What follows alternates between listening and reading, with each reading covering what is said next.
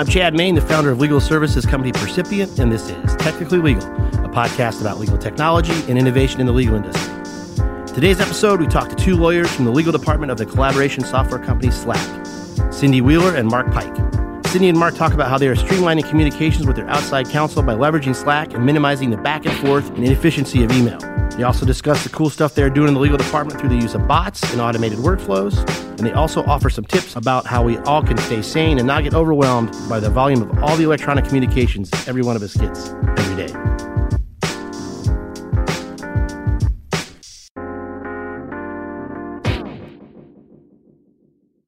We here at Percipient are big fans of project management software and collaboration software. In particular, we are big users of Slack and have been pretty much since the start of the company. That's why I'm really excited today to have two members of the Slack legal team on the podcast, Cyndi Wheeler and Mark Pike. Cyndi is the director of intellectual property for Slack, but she started her career as an electrical engineer at Intel. She went to law school via Intel's patent engineer program and ultimately ended up in the legal department at Apple, where she worked as a patent attorney and managed Apple's patent portfolio. Ultimately, Cyndi moved into Apple's patent litigation group, where she managed Apple's offensive strategy in a little case you might have heard of called Apple v. Samsung, over whether Samsung copied features from Apple's iPhone. Even before she joined Slack last year, Cyndi was using the app. In fact, her husband set up a family Slack channel. Mark Pike is also a director on Slack's legal team, but he refers to himself as product counsel. Prior to working at Slack, Mark was at Facebook, where he worked on video game and IP compliance to make sure companies using the platform were following the Facebook rules. Before Mark left Facebook for Slack, he was working on privacy issues for the company. So, what is Slack? It is a collaboration hub that can be used instead of email to communicate with your coworkers and teammates about projects and other things. We use it for day to day communications and project based communications. And what is so great about it is that if you need to share information with your team, instead of using the good old reply all email or drafting a single email to everybody that you want to give information to, you can post whatever you want to say in a Slack channel for everyone to see in that channel, if anyone has questions or want to comment, that can be done there too. And everybody can see the responses and the answers to questions. And you get rid of the need for the back and forth email. In fact, as you will hear in this episode, the Slack legal department has pretty much moved all of its communications with its outside counsel away from email into Slack. And there are several benefits to that. The legal team also uses some of Slack's other cool features to get their legal work done, such as bots and automated workflows.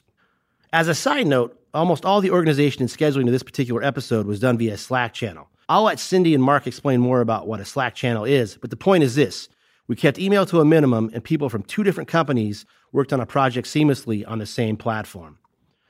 All right, before we get to the nitty gritty of Slack, I wanted to hear about the PAT phone that's in the Slack legal team office. That's PAT as in patent, P A T.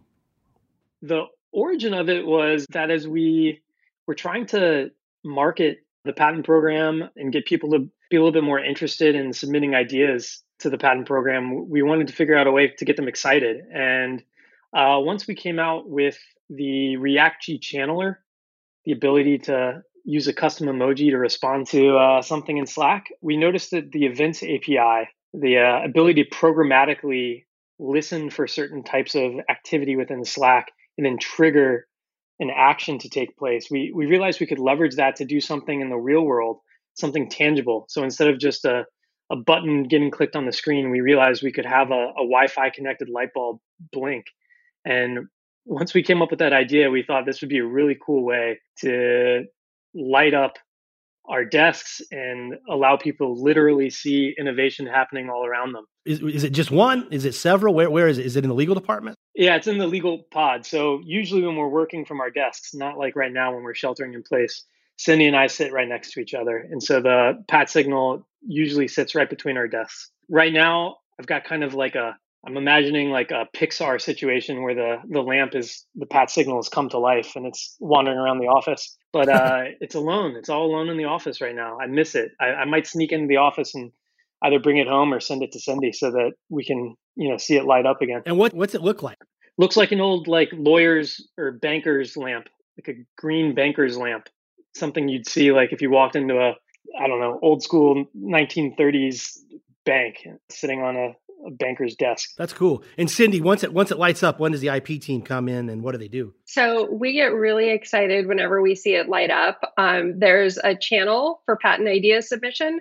We've got a custom patent emoji icon, and whenever someone uses the custom patent emoji icon on an idea, uh, all of our engineers know that that icon will channel that post into our patent ideas channel. Once we see the patent signal light up, the light lights up, we go into the patent ideas channel, and that kicks off the whole patent disclosure process.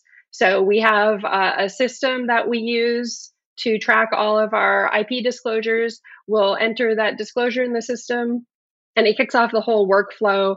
Uh, we reach out to the inventors to get any documentation they might have. We reach out to outside counsel to schedule a disclosure meeting, um, et cetera, et cetera. That's really cool. You just mentioned channel, so let's get to that.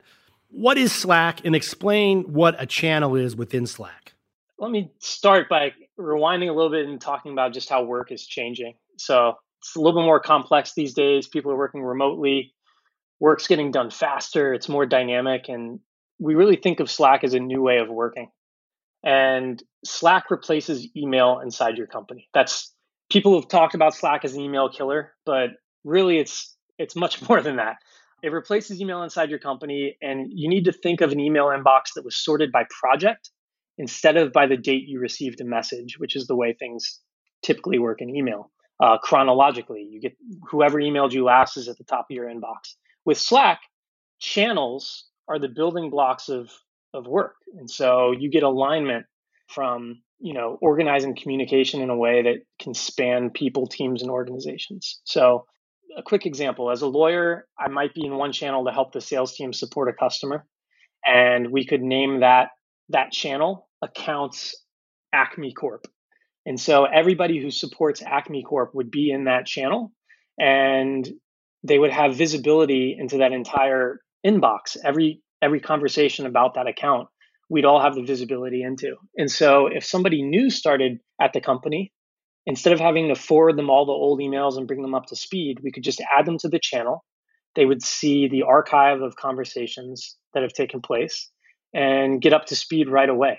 There's a backronym that some people use for Slack, uh, searchable log of all conversations and knowledge.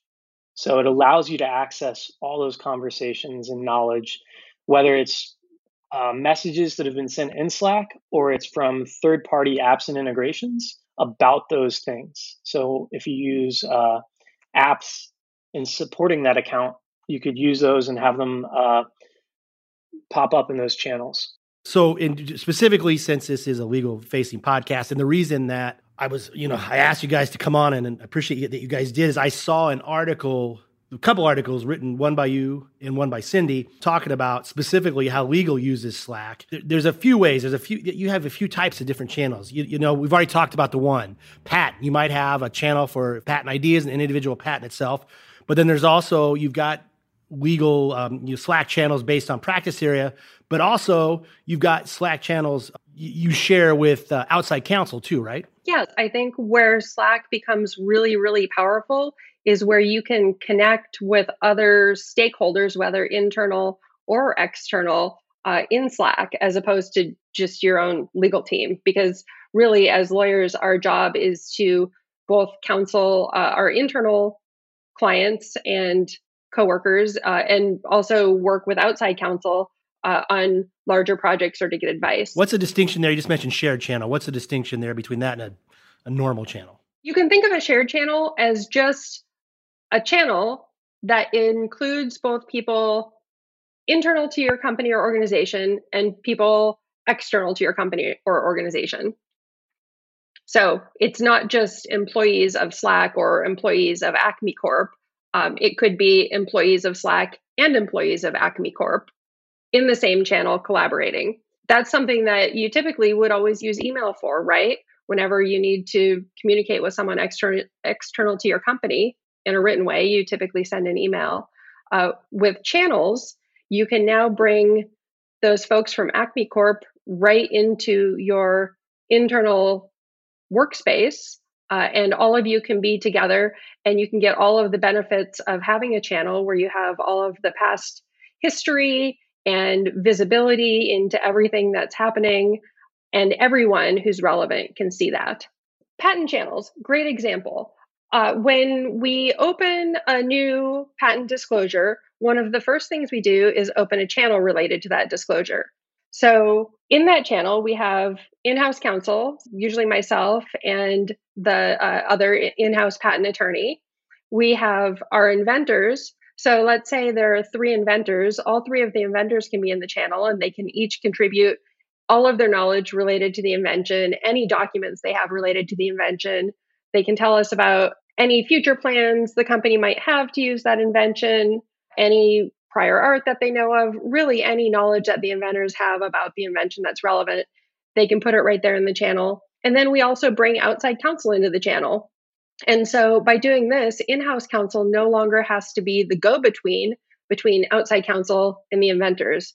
In house counsel who are listening to this will understand and appreciate that that is a really frequent component of their jobs. Uh, oftentimes, they're just communicating with outside counsel, finding out what outside counsel needs. Then they go to the inventors, find out if the inventors have any documents or information, and then communicate those back to outside counsel.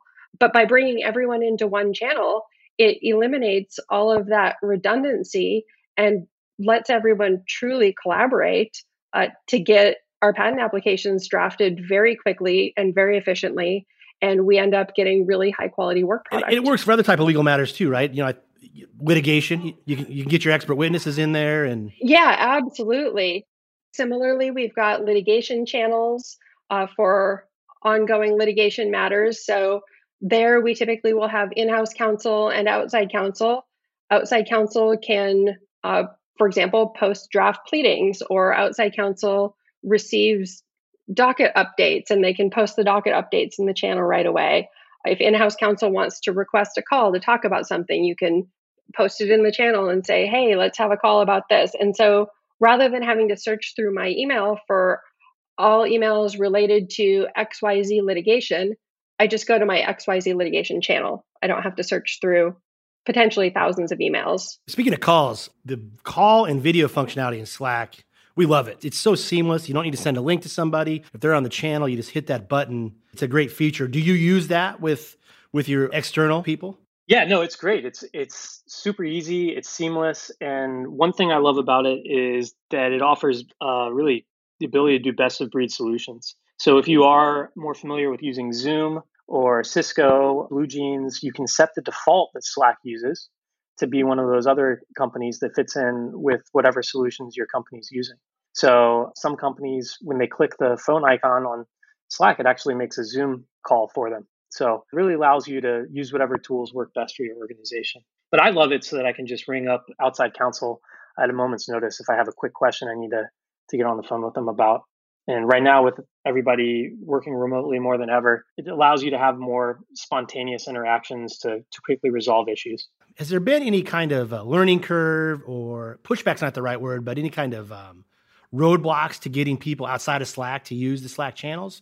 Or I, I guess because you, you guys are the client, maybe they have more incentive to do so. Yeah, so that's a that's a great question. I'd I'd say that uh, you know lawyers have a reputation for you know maybe being a little bit more conservative about adopting new technology. Maybe not your audience, Chad. I'm I'm sure uh, listeners of this podcast are cutting are edge, early adopters, cutting edge, cutting edge, uh, and all that. but uh, you know we we've tried to do our part as as Slack the company to really make sure any of the lawyers we are working with are comfortable with using Slack, and we've actually put it in our uh, during our onboarding process for for outside lawyers or during our RFP process uh, when we're interviewing them to see if they're a good fit, making sure they're comfortable with using Slack. So Cyndi's helped draft that process, and maybe maybe she wants to share a bit more about uh, how we approach that. Cyndi, would talk about that from Slack's perspective, it's important that our counsel use Slack not only to work with us effectively, but I think for any company, you want your counsel to have a familiarity with the product. So, for that reason, I think uh, we don't see a lot of pushback necessarily. But as Mark said, I think that because it's new technology and law firms sometimes have hesitation around adopting new technology and sometimes have uh, some pretty strict IT and security requirements. Uh, there can be a bit of a process that law firms need to go through to investigate how Slack can work for them. I haven't seen any pushback, and I think the law firms that we have begun working with in Slack have really seen how it can benefit their practices. Uh, I've gotten feedback from a couple of firms who were onboarded right around the time that the uh, work from home became a thing back in March. And they started using Slack not just for communication with Slack and our patent channels, but throughout the firm. And they've said that it's really helped them to maintain the firm's culture uh, as they shifted to a 100% remote work environment. I would echo that's been that's been our experience here too. We were always a Slack shop but you know, like one of the things we do is big document reviews, and we've always used Slack to talk to the team and communicate. You know, issues. Look for this or do that, or this type of document is what we're looking for. And before the the shelter in place, everything was done. You know, at, at the office for security reasons and various, but we've had to use remote, and I will agree with that 100%. Slack has been awesome, even even now that we're do, in the shelter in place, and I think it does it does promote the, your your workplace culture. I, I echo that 100%. Cyndi mentioned too security. She had alluded to that. You guys have some, especially you have big organizations, but even some governmental organizations that use Slack that, are, they have pretty sensitive information, right? I think I read that. Yeah, uh, I believe you can check out slack.com/security to see a lot of the uh, compliance and regulatory requirements that we meet, as well as the uh, security merit badges we've earned. FedRAMP moderate authorized, I believe, is one of those as well. But we offer a whole suite of services to help meet the security needs of, of a lot of organizations to add to the security um, conversation a little bit, this isn't necessarily a security feature, but I think for legal teams, it's a very important feature. Uh, we've talked about channels, but we haven't really talked at all about private channels. And I think private channels are really important for a legal team. Uh, you have in Slack, you can create public channels or private channels. And a public channel is a channel that's available for anyone in a workspace to find and join. So uh, you might not want to have everyone in your company find your legal channels because you want to maintain attorney client privilege communications in those channels. So uh, having a private channel means that you're basically limiting the distribution list to those communications to only the people who you have added to that private channel. So you can really control who has access to what information at a pretty granular level, which is nice. And there's also direct messaging too. There's one-on-one messaging. Oh yeah, direct messaging, and we also have multi-party direct messages. So uh, up to seven people can be in there for uh, more impromptu things, things that maybe don't fit nicely into a private channel or public channel. We're going to step away from our talk with Cyndi and Mark for just a couple minutes. And when we come back, they're going to explain how the company's legal team uses some of Slack's built in workflow and automation features to more efficiently handle legal requests, answer questions, and push contracts and documents through their lifecycle. We need to do more with less. That is the key takeaway nowadays from almost every survey of in house counsel. But what if it didn't have to be that way?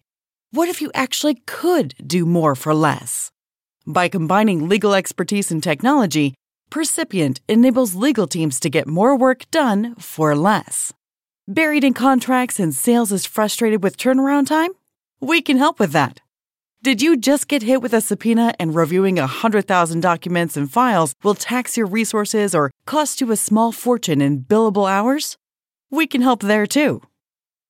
Our team of legal professionals leverage tech and project management principles with the right amount of human oversight to deliver precise, efficient, and cost effective legal solutions. Whether it's legal operations and contract management support, subpoena compliance, or document review, Percipient is your partner in really doing more for less. Percipient Legal services powered by technology. Before we get back to Cyndi and Mark, I wanted to mention that for every episode of Technically Legal, we have a dedicated episode page at tlpodcast.com. Those episode pages have more information about the stuff we talk about on the show. The episode page for today's podcast is a particularly good one because there are links to some great articles and resources about using and getting the most out of Slack. So I encourage you to check it out at tlpodcast.com. Also, if you want to get in touch with me, you can email me at cmain at percipient.co. That's C M A I N at percipient.co. Or you can find me on LinkedIn and Twitter. If you want to subscribe to the podcast, you can find us on most major podcast platforms such as Apple, Google, Spotify, Stitcher, etc., etc. Okay, let's get back to our talk with Cyndi and Mark. We pick back up the conversation with the two lawyers about how Slack users can take advantage of some cool built-in automation features to create workflows and bots for common repetitive tasks, including one bot Slack uses internally called Ruth Bader Ginsbot. So workflows are the ability for you to take maybe existing processes that are repetitive and figure out ways to make them a bit more scalable by creating forms that people can submit to help you get work done. So, one example here is on the legal team, we frequently review content uh, that our marketing team puts together. And before it gets published on our blog or in marketing collateral, we like to review it for a variety of legal issues, things like intellectual property, trademarks, securities and corporate issues, or any number of things that might pop up anytime we're, we're doing marketing. Now, in the past, people would submit this to me to review in direct messages or they'd post in a channel and they would either upload a, a PDF or a Word document and would ask me to review it, but they wouldn't tell me what the due date would be or how urgent it was. And so I created a template and put that into a workflow that said all of the things I need to know to get this work done. So give me a Google Doc so that I can do collaborative editing with you. What's the due date? What's the urgency? Who's the audience? Here's a list of five issues that I typically review for. Can you go ahead and let me know if any of those stick out to you? And it's really allowed me to get back to my colleagues that much faster.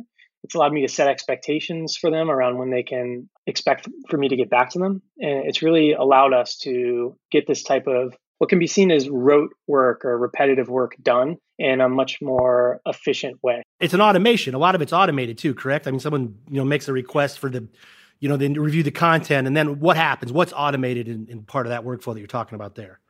So that workflow right there, since there is a little bit of review on my end, is is not the best example of an automated flow. An automated flow might be if you have a new hire at the company, and every new hire at the company needs to get a new laptop and they need to get a desk space and a number of IT issues that need to be solved. In the IT department, in the past had to send a bunch of emails back and forth with the person to say, would you like your mouse on the left side of your desk or the right side? What type of ergonomic keyboard do you use? Do you prefer a Mac or a PC? Now, this way they can automate things and the person can fill out that flow, submits a ticket to their uh, help desk system. And by the time that they show up to work on their first day, their desk is set up perfectly. And a lot of that has become automated instead of having to do that work via email. So that's just one way that we can really automate things and allow us to focus on getting our best work done. Now, what about Ruth Bader Ginsbot? Is that a workflow?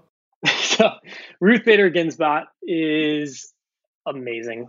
We we absolutely love that bot. It's not a workflow, but it's a bot. So, uh, bot is this particular bot we set up because we were noticing that a lot of our like required trainings and documents that we need to get signed and authorized by people were not getting done on time. And so the legal team would have to send these nagging DMs or emails that said, hey, we need you to sign into Workday and we need you to affirm that you've done these privacy or security trainings. And we just weren't getting a good completion rate. And I was losing a lot of social capital sending these type of nagging emails. It wasn't the type of work I wanted to be doing. And I'm sure the person on the receiving end didn't want to be focused on it either. So Instead, we leverage this bot, Ruth Bader Ginsbot, legal bot, to automate things by checking our workday roster to see who hadn't submitted their trainings and automated the reminders and sent them to workday.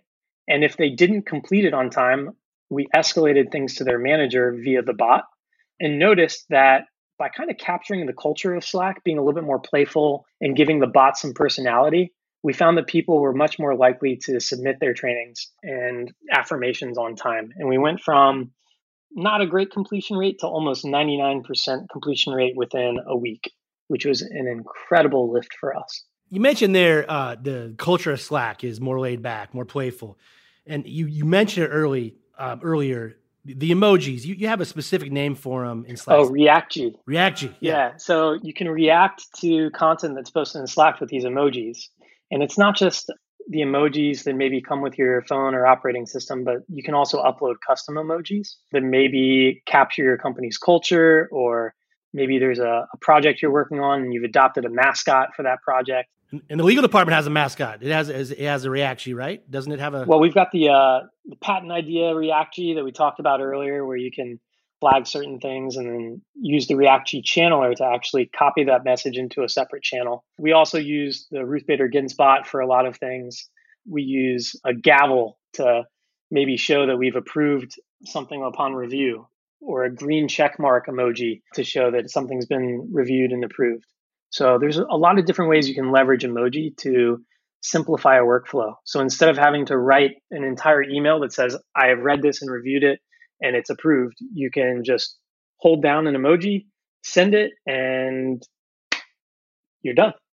That's a good point too. Is maybe informal as emojis are. You guys there are, are, using them for real, you know, communicative and business purposes. Like the eyes. I think I read somewhere you guys use double eyes to show you've read something or, or are reading something. Yep, we use eyes to show that someone's taking a look at it. Uh, I think one of my favorite emojis is the we've got a number of different thank you emojis. Uh, back in the world when I was still using email, emails that only said thank you were the bane of my existence.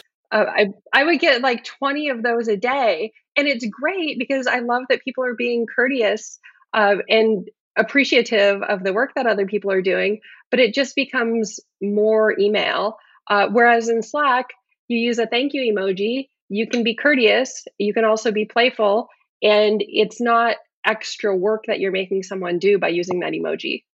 While we're on the topic of how legal can interact with others in the, the Slack organization, tell me about how you help the sales team out looking at contracts, approving stuff. I think you have a specific channel for that. Or? Yeah, so we use uh, we use apps in the sales process. So Slack uses Salesforce, and through Salesforce, we're able to automate things to make sure that contracts get sent to the commercial lawyer who's assigned to that vertical or region.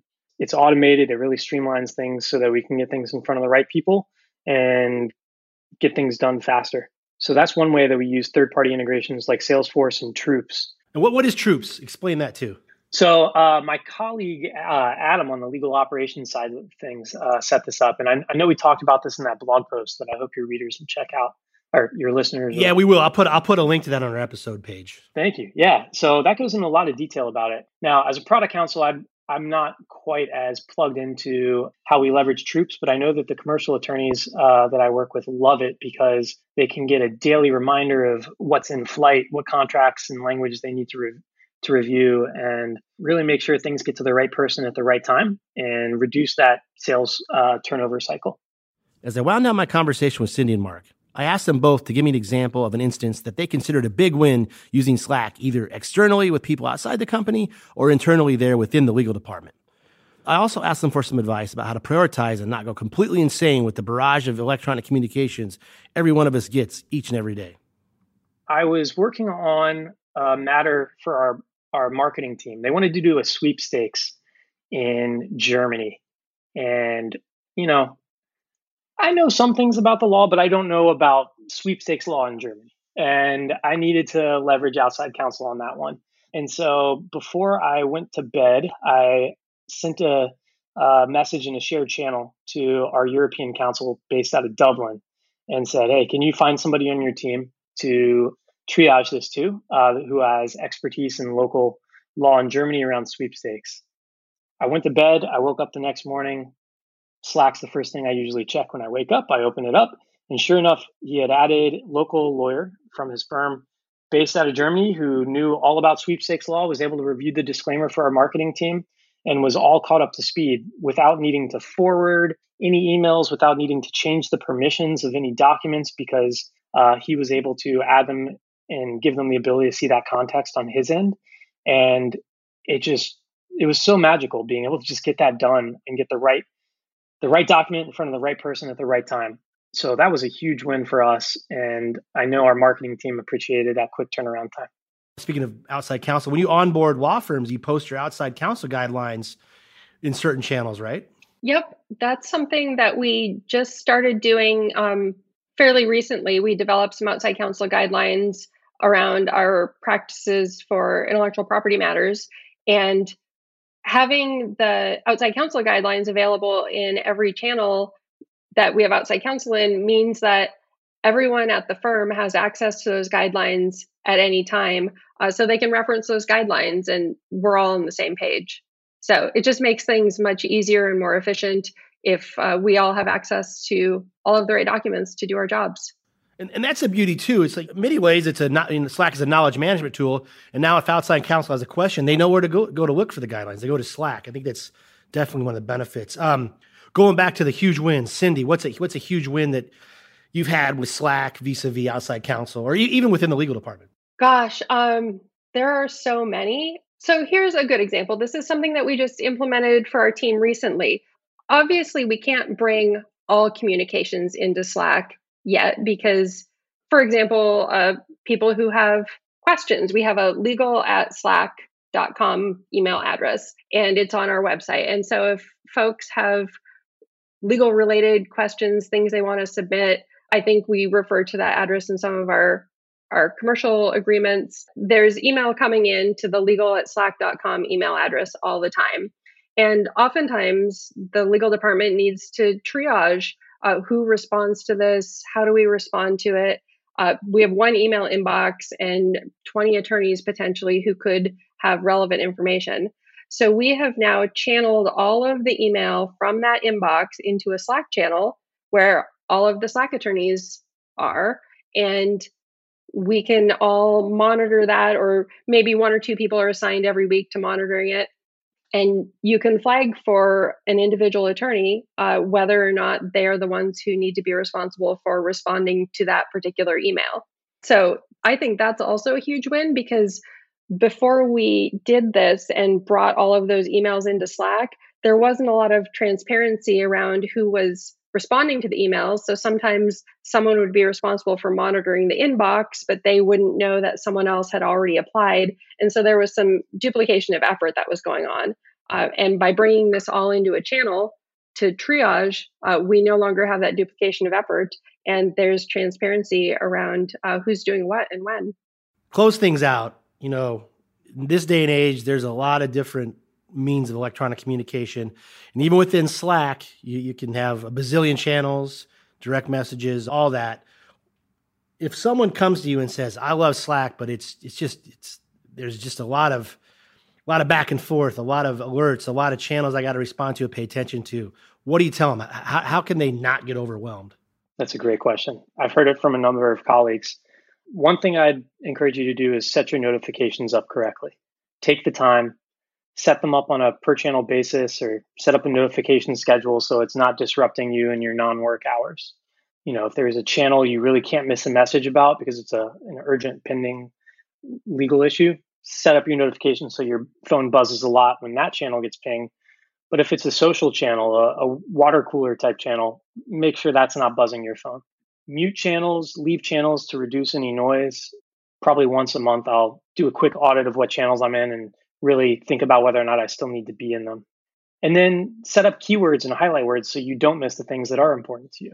So for me, I focus a lot on privacy issues. Uh, there's certain, you know, GDPR, CCPA type words that I want to get a notification anytime uh, one of my product managers mentions those things, so that I can uh, swoop in and and help them uh, with any guidance that's needed. One other thing is to use your status to indicate your availability. Right now, with everybody working remotely, you don't always know if your colleague is at their computer doing work or maybe they have some other commitments at the time. So I've got two young kids, and if I'm busy doing dad stuff, I put up a custom status that makes it clear to my colleagues that, uh, hey, you might not get a reply right away on whatever you're sending me. And I think that also helps reduce a lot of the noise to, to make sure people know when you're available uh, in this new world. So those are my tips and tricks. I'm sure, Cyndi, you've got some others.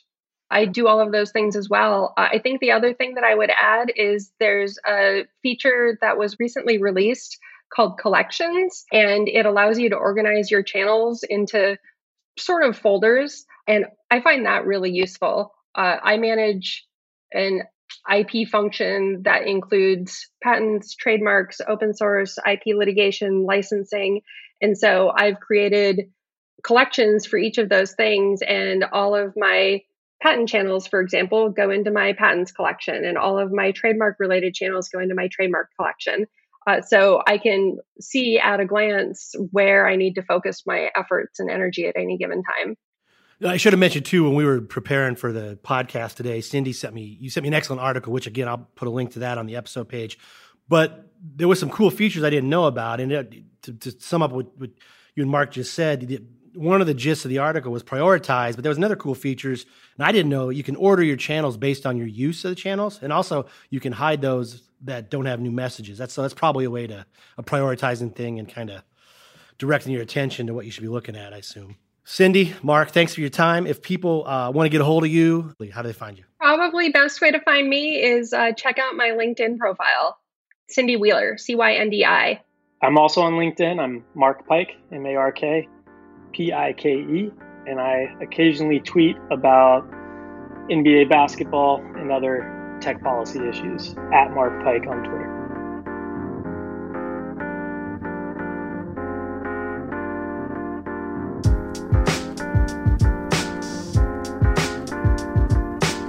Well, that's it for another edition of Technically Legal. We appreciate you listening. If you want to subscribe, you can check us out on most major podcast platforms. If you want to get a hold of me, you can email me at cmain at percipient.co or catch me on LinkedIn or Twitter. Stay safe out there, and until next time, this has been Technically Legal.